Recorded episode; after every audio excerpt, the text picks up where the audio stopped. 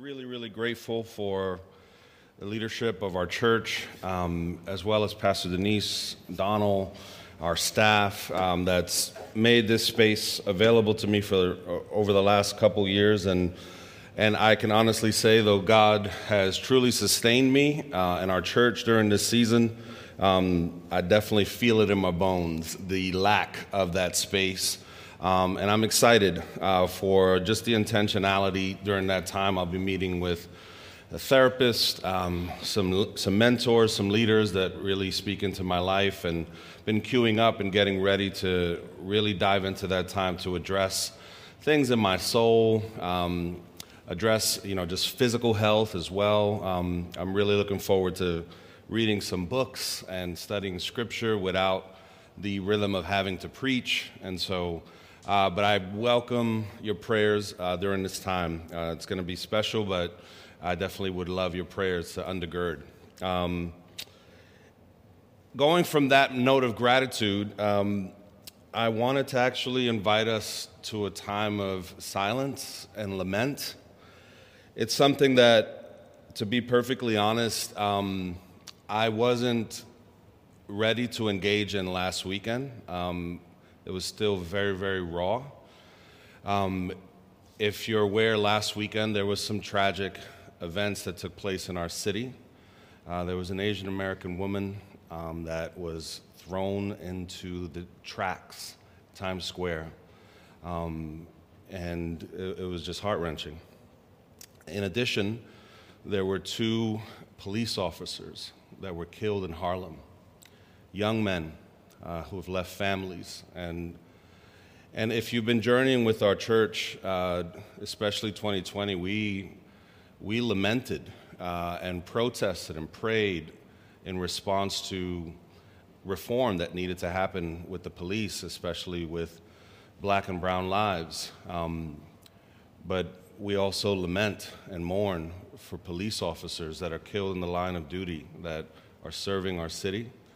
And and we, we, we, honor the image of God in them and we mourn the loss. We grieve with their families. Um, and as much as we cried out for reform, we were never of the ilk that had decried all police and said all police are bad. No, they, they, are, they serve our communities. We vitally need them. Um, and so I want to just invite us to a time of just uh, lament and then I'll close us in prayer and we'll go into our message.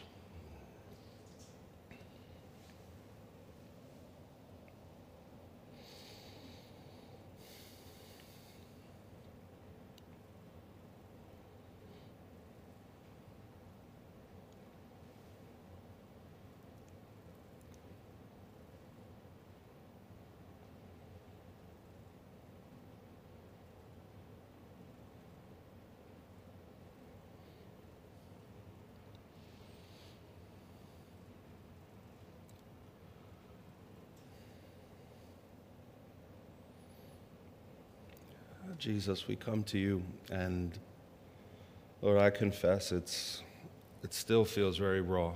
Um, at the same token, Lord, I, am my concern for myself and for our community is that we would become uh, numb or, or desensitized, Lord, to the tragedy of moments like this, and that we would not engage in prayer and action.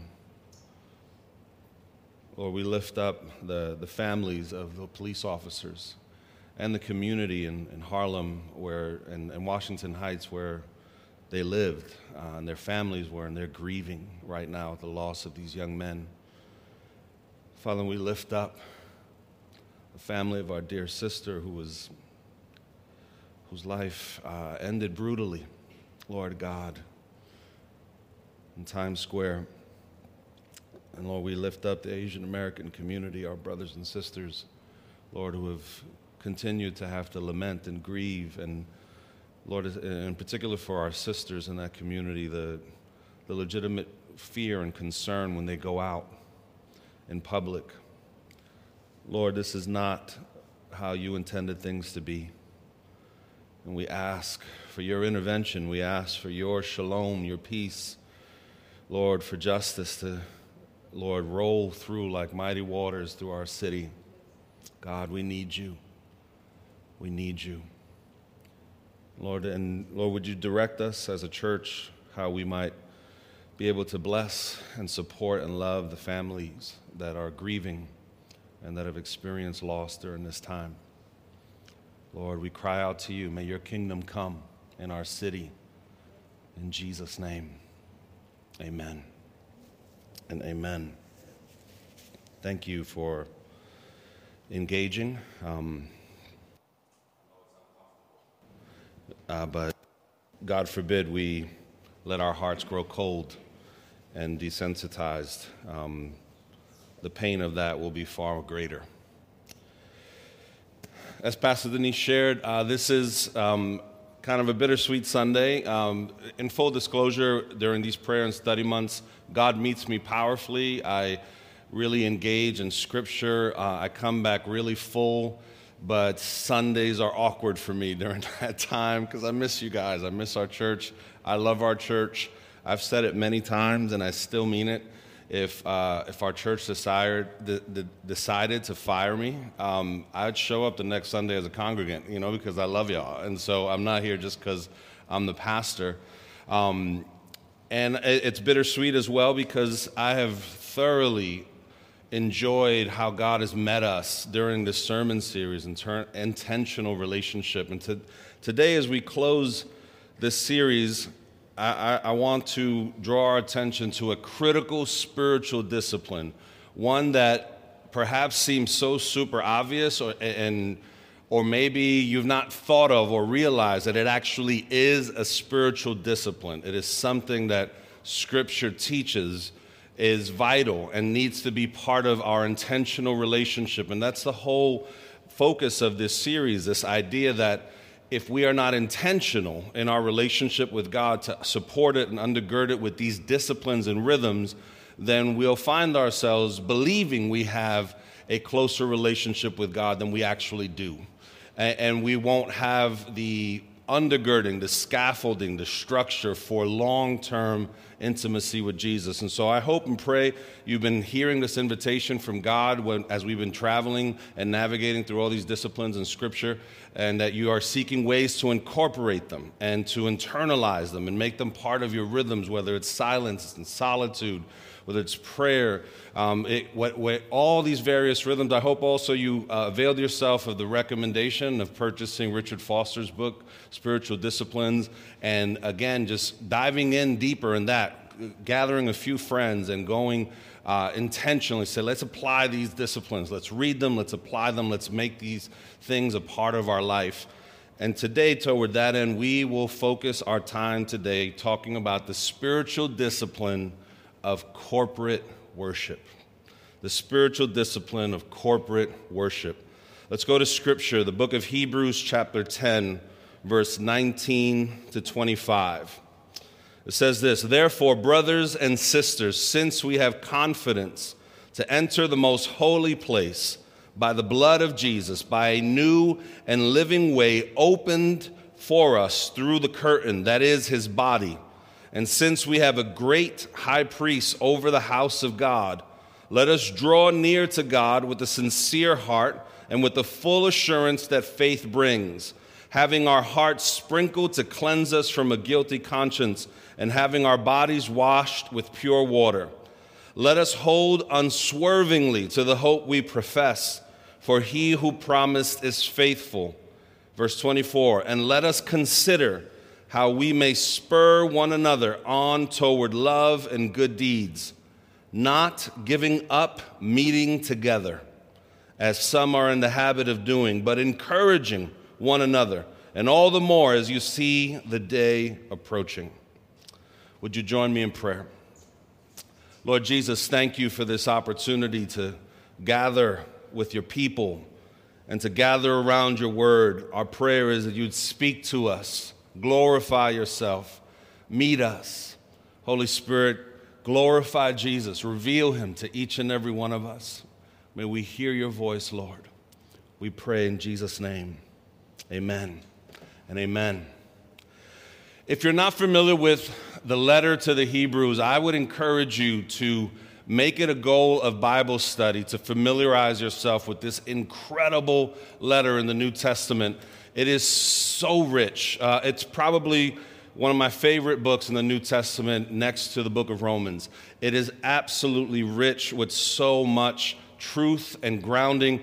And it's an interesting thing, actually. It continues to be um, uh, uh, an issue of debate who the author was. It's one of the books in the Bible that are that mystery hangs over it. Some say it must be Paul. Some have argued that uh, it could have been another leader in the church, but there isn't anything like conclusive, conclusive where people can walk away from and say it's definitely this author that God used to pen this book. Um, and that's interesting on so many other levels that I wish we had time to get into. But the, the date range of when this book was written was anywhere between AD 50 to 90, even though there is consensus that it was likely written before AD 70, because during AD 70, um, during that period of time, there was the sacking of Jerusalem. The Roman armies came and actually decimated and destroyed the sacred temple. And so there is no alluding to that in this letter whatsoever. Um, and, and so some, some scholars argue that it probably happened before AD 70. The, the cause of this letter is quite interesting. This letter was written to Jewish believers in Jesus, people who grew up Jewish in their faith and in their custom, who were waiting the Messiah, and then they came to a place of professing faith in Jesus as the Messiah and now they were part of the Christian community. Yet the occasion of this letter was to address the fact that these believing Jews in Jesus had actually fallen away. They'd come to a place where they were no longer professing faith in Jesus and they were disconnecting from the body of believers that profess faith Jesus. And if you read the book of Hebrews leading up to the 10th chapter where we're at right now, it's a continuous stream of amazing, robust theological teaching that basically systematically argues and kind of dismantles the idea that it's possible to have spirituality apart from Jesus. Essentially, going up to chapter 10, it, it, talks about the different patriarchs in the Old Testament, the different prophets. It even talks about angelic beings. And, and it keeps making the argument that Jesus was greater than all of these beings and prophets. And it talks about that God in these days now has chosen to speak solely through his Son. That's a key moment in the book of Hebrews, so as to send the message that to only hear from God through the prophets is incomplete. To only hear from God through the Old Testament is incomplete because if you want to hear the clear sounding voice, the current way that God speaks to us, it's through Jesus. And so that's what's happening all the way up to this moment. But it's, it's important to be clear that when this letter was being written to these Jewish believers that had disconnected from the church, it's the, the situation was not that they had just like missed a couple of Sundays. Where it's just like, oh, where's brother so and so? Oh, he's in the Hamptons this weekend. That's where he's at. You know, but he's coming back next weekend. Oh, his kids had soccer. And so there was a conflict, but they're, they're coming, or, or sister so and so, she had a work trip. And no, they had not just been gone for a couple of Sundays. Actually, the situation was they entered into a state of being that's known as apostasy. Apostasy. Apostasy means that they had come to a place where they were not just disconnecting from physically worshiping together with the church, they had come to a place of full divorce in their hearts where they were saying, This Jesus that we just professed to be the Messiah, the Savior, we no longer believe that.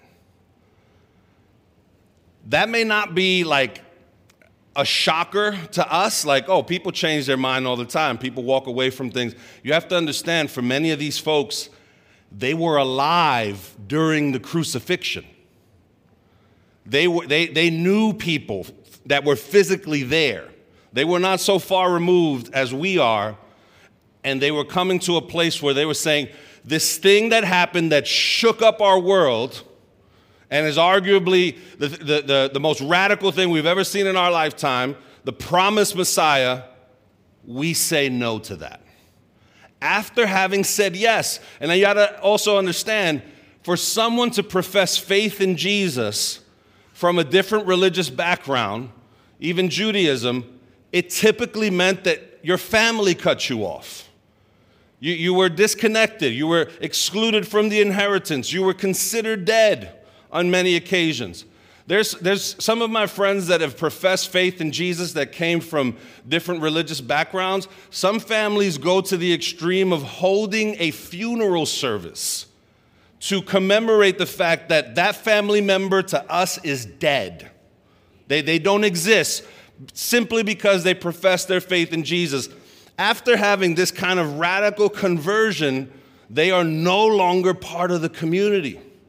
And in fact, if you were to read further in chapter 10, verses 35 to 39, it would become clear that one of the reasons that was causing this apostasy is that these believers were experiencing intense suffering.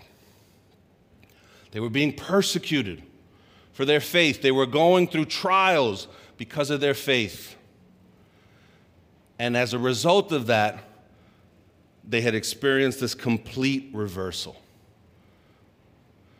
Though their situation is very different than ours, I think there's a kernel of truth, a thread that extends from them to us, in that if we examine our journey, faith in Jesus is most tested and revealed, the depth of it during seasons and times of suffering, of trial, of difficulty, of disappointment. There's nothing like a bad report from the doctor to check your faith in Jesus. There's nothing like conflict in one's marriage to check your faith in Jesus. There's nothing like grieving over the loss of a loved one or experiencing a disappointment to check your faith in Jesus especially if we find ourselves falsely believing that our faith in Jesus should be a ticket to greater comfort. If you and I have been sold that bill of goods, I apologize to you on behalf of whoever lied to you, because they lied to me too at a certain point. There was a time where I mis- was misled and thought that faith in Jesus would lead to greater comfort, that it would be the security blanket, and that as a result of my faith in Jesus, I would never be plunged into despair and difficulty and trial. Oh, was I lied to? Were we lied to? And perhaps some of these folks were misled and lied to and thought. But then when the, when the rubber meets the road and you encounter difficulty, the, the firmness of your faith or the looseness of it gets exposed. And so they were going through this season of doubt, of extreme doubt, of disconnecting completely. And they were saying that Jesus, who they once professed as Messiah, as Lord, was no longer Lord to them and arguably to anybody. His death was not necessary, it was not needed. And what's interesting about a moment like that is that to reject Jesus as Messiah does not leave one in a state where you no longer need a Messiah. You actually just replace that Messiah with something else. Can I tell you, whether a person is religious or not, we're all waiting a Messiah. We are all putting our hope in a Savior. For some people, our Savior is a relationship. If we're single, we're saying, man, when I get married, that's going to save me. If we don't have children, we say, when we have children, that's going to save me. If I'm like a, a, junior uh, executive, when I become a senior executive, that's going to save me. It, we're, we're looking for things to save us. As they were abandoning Jesus the Messiah, they were replacing it with something else. But the tragedy that Hebrews is addressing is the fact that they have abandoned this faith that once was transforming them and making them whole, and now they have completely disconnected from it. But let's go to chapter 10, how chapter 10 speaks to this issue. Because when we look at chapter 10, it says some amazing things. Verse 19, therefore, brothers and sisters, since we have confidence to enter the most holy place by the blood of Jesus. Here, the author of Hebrews is alluding to something that for Jewish believers, this would make, this would trigger a good memory. This would, this would connect them with something deep when it says the most holy place. It's referring to the temple that at one point had a sacred space that only the high priest could enter into. And, and it could only enter in once a year. And they, they could only enter in after they sacrificed a spotless, innocent, blemish free lamb. These, these things at that point of time may have felt very ritualistic and not clearly understood, but we know as we look forward and then look backward, they were all pointing to the ultimate sacrifice that Jesus would accomplish, that he would eventually be the true, spotless, blemish free lamb that would be sacrificed in order to make a way into the presence of a holy God. And here, the author of Hebrews is making that connection that Jesus was that sacrifice. And it says that he has made a new and living way open for us through the curtain. There was actually a very intricately woven, incredibly thick curtain that existed between the holy place and the most sacred place that you that you had to go through this curtain and what scripture tells us read the new testament it's a fascinating moment when Jesus was crucified and resurrected, it says that curtain was torn in half.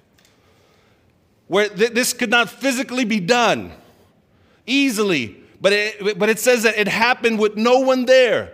It was God signaling to the world that what used to separate everyone from my presence, my son has now dismantled it. And now you have free access through what Jesus has done. Look at what Hebrews says.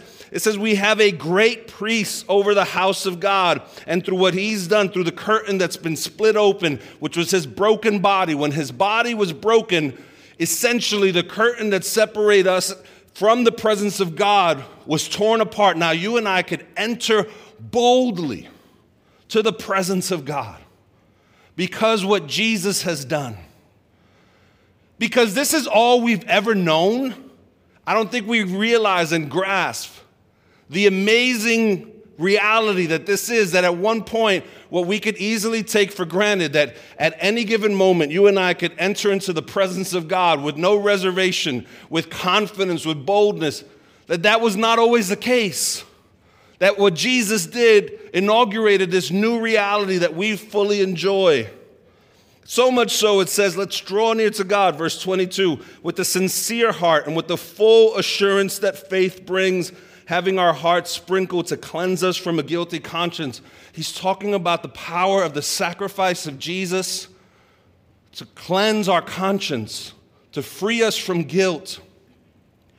That you and I could enter into the presence of our holy God without fear without worry of impending judgment, without the idea that he might reject us because we saw and believe and put our faith in the sacrifice of his son. He goes from making this point, pointing us to this truth, to verse 24, where he says, Let us consider how we may spur one another on toward love and good deeds not giving up meeting together as some are in the habit of doing, but encouraging one another, all the more as you see the day approaching. So, after spending some time talking about what Jesus alone can do for us, that it's only through Him that we have access to the presence of the Father, it's only through Him that we can be free from guilt and shame, He then points to what community alone can do for us, which is it's only in community that we experience what verse 24 and 25 says that we can be spurred on toward love and good deeds. That what happens in community, in Christian community, the reason why God has instituted this community called the church and why he invites people who follow him to be part of this community is because it's in the context of community that we experience the encouragement toward love and good deeds. That it's in fellowship with other believers that we are pushed toward living into our true new identity as followers of Jesus and no longer living just unto ourselves. Encouragement comes from community. Can you say that with me? Encouragement comes from community. If today you're feeling discouraged, chances are you probably are experiencing some disconnection from community. In that the lack of encouragement indicates that we are either not encouraging others in community or not positioning ourselves to receive encouragement from community. But in these verses where he's telling us to consider how we could spur one another on toward love and good deeds, and that in, in community we encourage one another, notice what he says. He says, don't give up, not giving up meeting together, verse 25, as some are in the habit of doing. Interesting wording. It says, some are in the habit of giving up being in community. I want to talk for a few minutes on the habit of gathering, the opposite of what the author of Hebrews is talking about here. He's saying some have the habit of disconnecting from community, but I want to talk about the habit of gathering under the context of the spiritual discipline of worship. I love this quote from Richard Foster. He says, Worship is our response to the overtures of love from the heart of the Father. Worship is our response to the overtures of love from the heart of the Father. If you've ever wondered why we gather as a church, why even on a day like today, where all the reasons in the world stockpile and say, maybe we should cancel, maybe we should not gather, maybe we shouldn't put our best effort the, the, the, driving motivation in coming together as a community in person, virtually, why this is a priority for us is because we are responding to the overtures of love from the heart of the Father. The basis of us being a community and why we have the habit of gathering is because we are responding to God's love that's overflowing in His heart to us, and we are positioning ourselves to respond to that love to receive that love, to be shaped by that love, to be transformed by that love, to be renewed by it. In fact, Mark chapter 12, verse 30, if you're not familiar with this verse, Jesus summarizes the entire law, the entire scriptures, and, and he talks about the greatest commandment being this love the Lord your God with all your heart and with all your soul and with all your mind and with all your strength. How much of our heart are we supposed to lo- love the Lord with? You can respond back. This Q&A at this moment. Can I, can, I, can I hear that again? No, no, you misread that because Jesus says, Love the Lord your God with some of your heart, right? Isn't that what we just read? No, let's read it again. Maybe Grace was correct. Love the Lord your God with all your heart. Okay, now, eh, how much soul should we love the Lord with? How much of our soul? All your soul. Grace did very well in school, by the way. No one was stopping her from getting to the head of the class. Just bodies in front of her. I'm just climbing to the top. How much of our mind are we supposed to worship and love the Lord our God with? All of our mind all of our strength. Why we gather. We gather in order to respond to God's love as a collective people. But the reason why we gather is because apart from gathering with one another, the threat that exists over our lives is that we will likely love the Lord with some of our heart, some of our strength, some of our mind. And we actually don't become aware of it until we're in community. There's this pastor that I intentionally hang out with him a couple times a year, and he doesn't know why. Because uh, it's just kind of awkward to say it. But the reason I hang out with him is because I've noticed every time I hang out with him, after I leave, I want to devour scripture he has such a hunger for God, and it's not like pretentious or we're just talking like over coffee and stuff, and and and I just he scripture exudes from him. And so this is literally what happens to me as I go into that like lunch or coffee. I read the scriptures a lot. And so typically I'll go in there assuming I'm a, a, bit better than I actually am. Like, oh, I'm full of the word. I can quote scripture. I study it. And then I sit with him and I realize, oh, my hunger for God's word is a pittance. How do I, th- how, how could I have come to think that this was stronger than it actually is? It's not until I'm in community that I realize that. It's when we're together that we actually get a chance to refine our love for God. You know, I notice women do this very naturally. And you're going to laugh at this example. This was, this was interesting for me. I was around uh, a group of young 20 something girls. Let me, oh, that's wrong. Ladies, ladies. They're not girls at that age. I'm an old man. And so, and these were uh, people that work for different Christian organizations, and I was around them at this event. And I mean, I've been married for a long time, so the how people date now is completely bizarre to me. Like I pray for young single people these days because wow, these are tricky waters to navigate. And they brought me back to my younger years because one thing has remained consistent, I found. Even though technology has changed how people date, women do this way more better than men. Here's what was happening a guy who was interested in one of these young ladies had sent them a message through one of these apps. And the women, what they did, they formed a little community amongst themselves and they began to process what the best response was. It was fascinating to me. I felt like a sociologist. Like I was like, wow, what we have here in the Serengeti. Like it was, in, it was interesting to see. But what they, what they inherently kind of intuitively touched on was in order to communicate well, we need others. So they didn't just fire off a message. They were like, help me think about this. Help me. Uh, how can I say something that's, that's balanced, that's, that says I'm interested but not too interested, that's, that's curious, that, that fine line, which God bless women that they have to navigate this stuff with men because we are, we make it interesting for you to say the least. But what I walked away from that moment was like, oh, wow.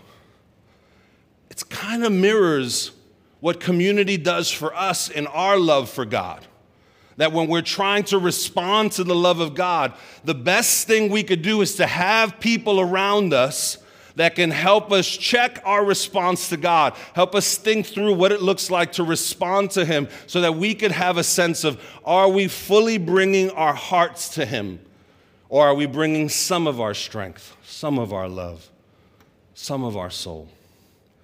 You see, but even though the book of Hebrews is addressing this bigger idea of apostasy, of people actually uh, completely turning their hearts from the faith and saying Jesus was unnecessary, his sacrifice was unneeded, at this moment in Hebrews 10, arguably, when he says some have the habit of not gathering, He's not talking about people that have turned away fully, because when you turned away, it's no longer like something that you're periodically doing, like disconnecting. No, he's talking about people that kind of are in and out of community, that disconnect for some time. And so for, for those folks that he's that the author is talking to, I think we probably have the greatest resonance with that folk because their issue was not apostasy. Their issue was apathy. They were disconnecting from community, Not because they had said Jesus is not the Messiah, they were disconnecting from community because they let their hearts grow cold to the value, to the beauty, to the necessity of community. And to them, the author is trying to kind of recharge their hearts trying to apply the paddles to their hearts and, and, and revive their hearts with respect to the necessity of community. To be clear, gathering with the church doesn't save us from our sin, and it doesn't make God love you more.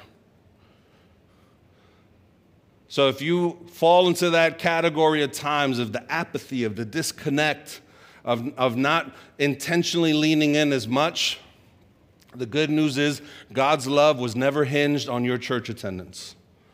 God's love for you and I was never dependent on how perfectly we do this. He assumes we're going to do it imperfectly. His love assumes it, it absorbs it, it factors that in. But to us, who maybe find ourselves in a state of apathy at times, of gathering in community, and have lost the vision of it, to us, these verses remind us that in order to love God more, to love God fully, to love God deeply, we are in need of being in community. It's impossible for that to happen apart from community. You see, when we are clear, crystal clear on who Jesus is, and our ability to serve Him on our own, then gathering with other believers becomes a non negotiable. When we're crystal clear on who Jesus is and the necessity of community in order to love Him fully, to respond to His love, then being in community no longer is a debate.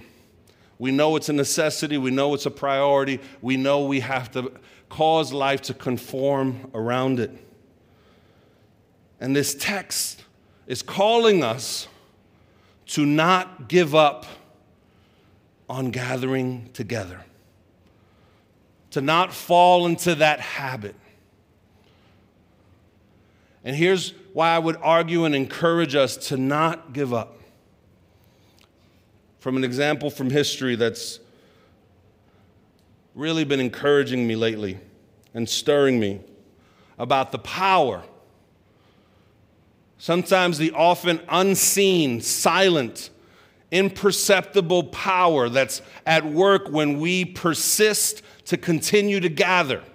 What could happen from a people's lives who are disciplined to gather in the name of Jesus and to spur one, one another on toward love and good works. I think one of the best historical examples was a group in England called the Clapham Sect.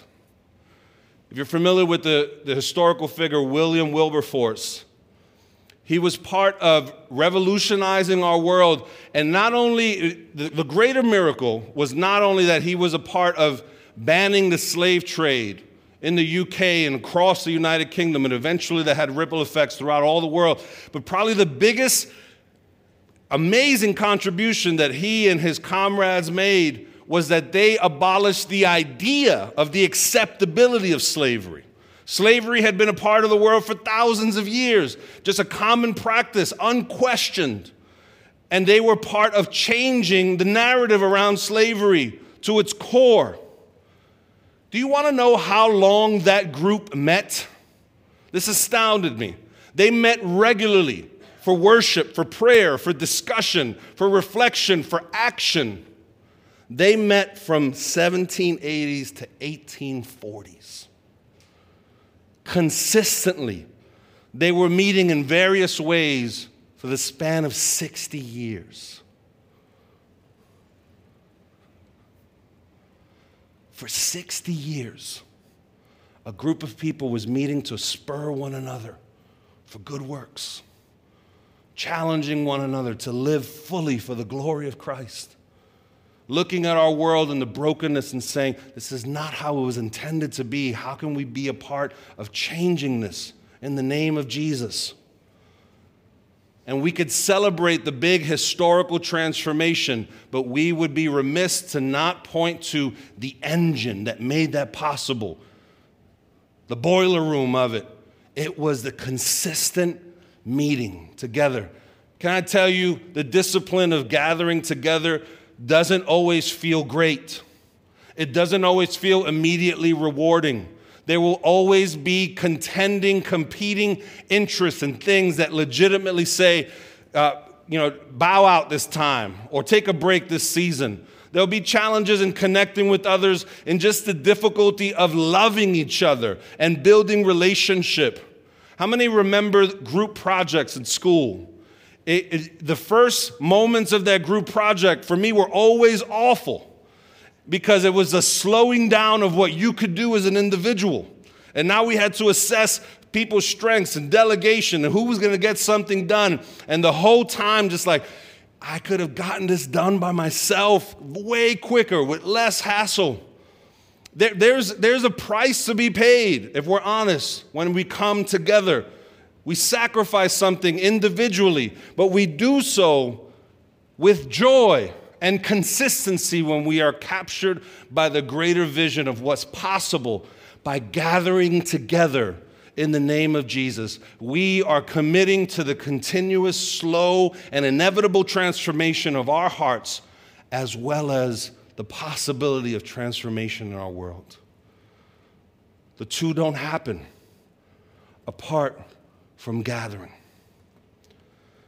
As we stand, as the worship team comes forward, I want to encourage every single one of us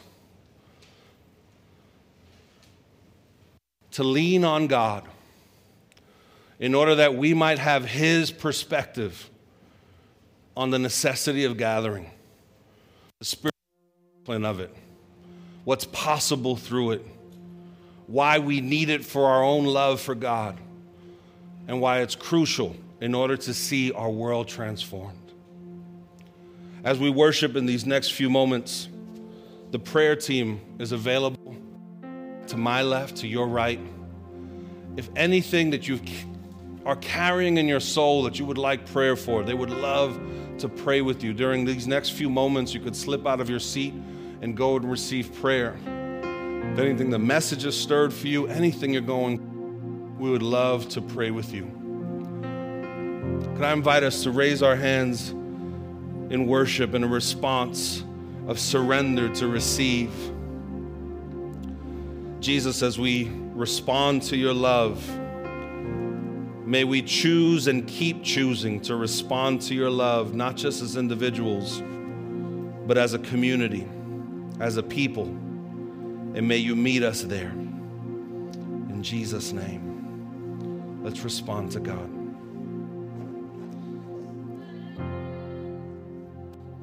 the key.